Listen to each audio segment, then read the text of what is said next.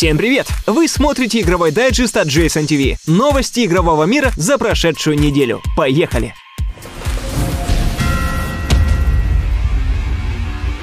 Официальный релиз Doom состоится уже в следующую пятницу, 13 мая, так что для Bethesda и ID Software настало время объявить всем фанатам финализированные системные требования, а заодно снабдить их новым трейлером, позволяющим еще раз взглянуть на безумие предстоящего шутера. В окончательной версии рекомендуемых требований значится Intel Core i7-3770 или AMD FX 8350 в качестве процессора, 8 ГБ оперативной памяти, 55 ГБ свободного места на диске, GTX 970 или Radeon R9 290 с 4 ГБ видеопамяти на борту и 64-битная операционка не ниже Windows 7. Предварительная загрузка клиента игры для PC и PlayStation 4 начнется 11 мая, а из Xbox Live можно скачать необходимые файлы уже сейчас.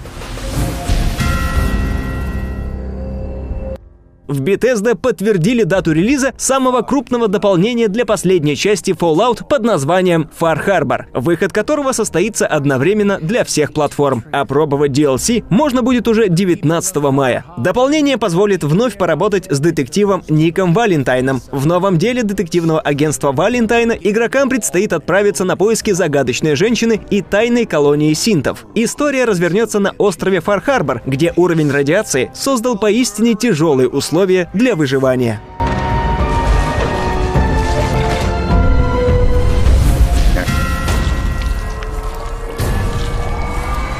Deep Silver показали трейлер Dead Island Definitive Collection, в состав которого войдут ремастер-версии Dead Island и Dead Island Riptide, а также 16-битная игра Retro Revenge. Игроков ожидают текстуры высокого разрешения, фотореалистичная система освещения, обновленные модели и пользовательский интерфейс. Консольные версии будут работать в разрешении 1080 пикселей при 30 кадрах в секунду. Dead Island Definitive Collection выйдет 31 мая на PC, PlayStation 4 и Xbox One.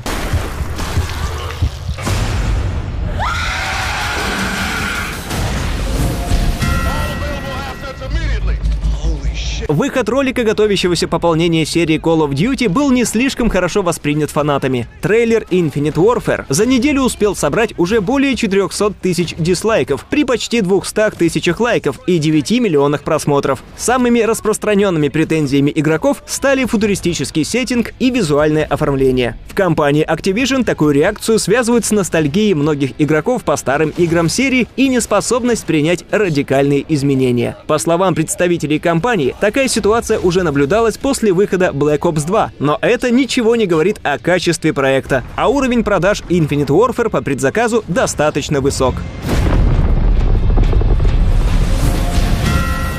Earth is now ruled by the Advent Coalition and their alien... 2K Games и студия Firaxis Games анонсировали, что второе платное дополнение Alien Hunters для XCOM 2 появится уже 12 мая. Alien Hunters добавит в игру сюжетную миссию, дополнительное оружие, броню и три уникальных инопланетных правителя, которые заметно усложнят прохождение. Они будут появляться случайным образом во время миссий, и если не успеть их уничтожить, то игрокам придется столкнуться с ними неоднократно. Вместе с дополнением выйдет патч, который должен исправить множество ошибок, улучшить производительность и внести некоторые изменения в баланс компании и мультиплеера.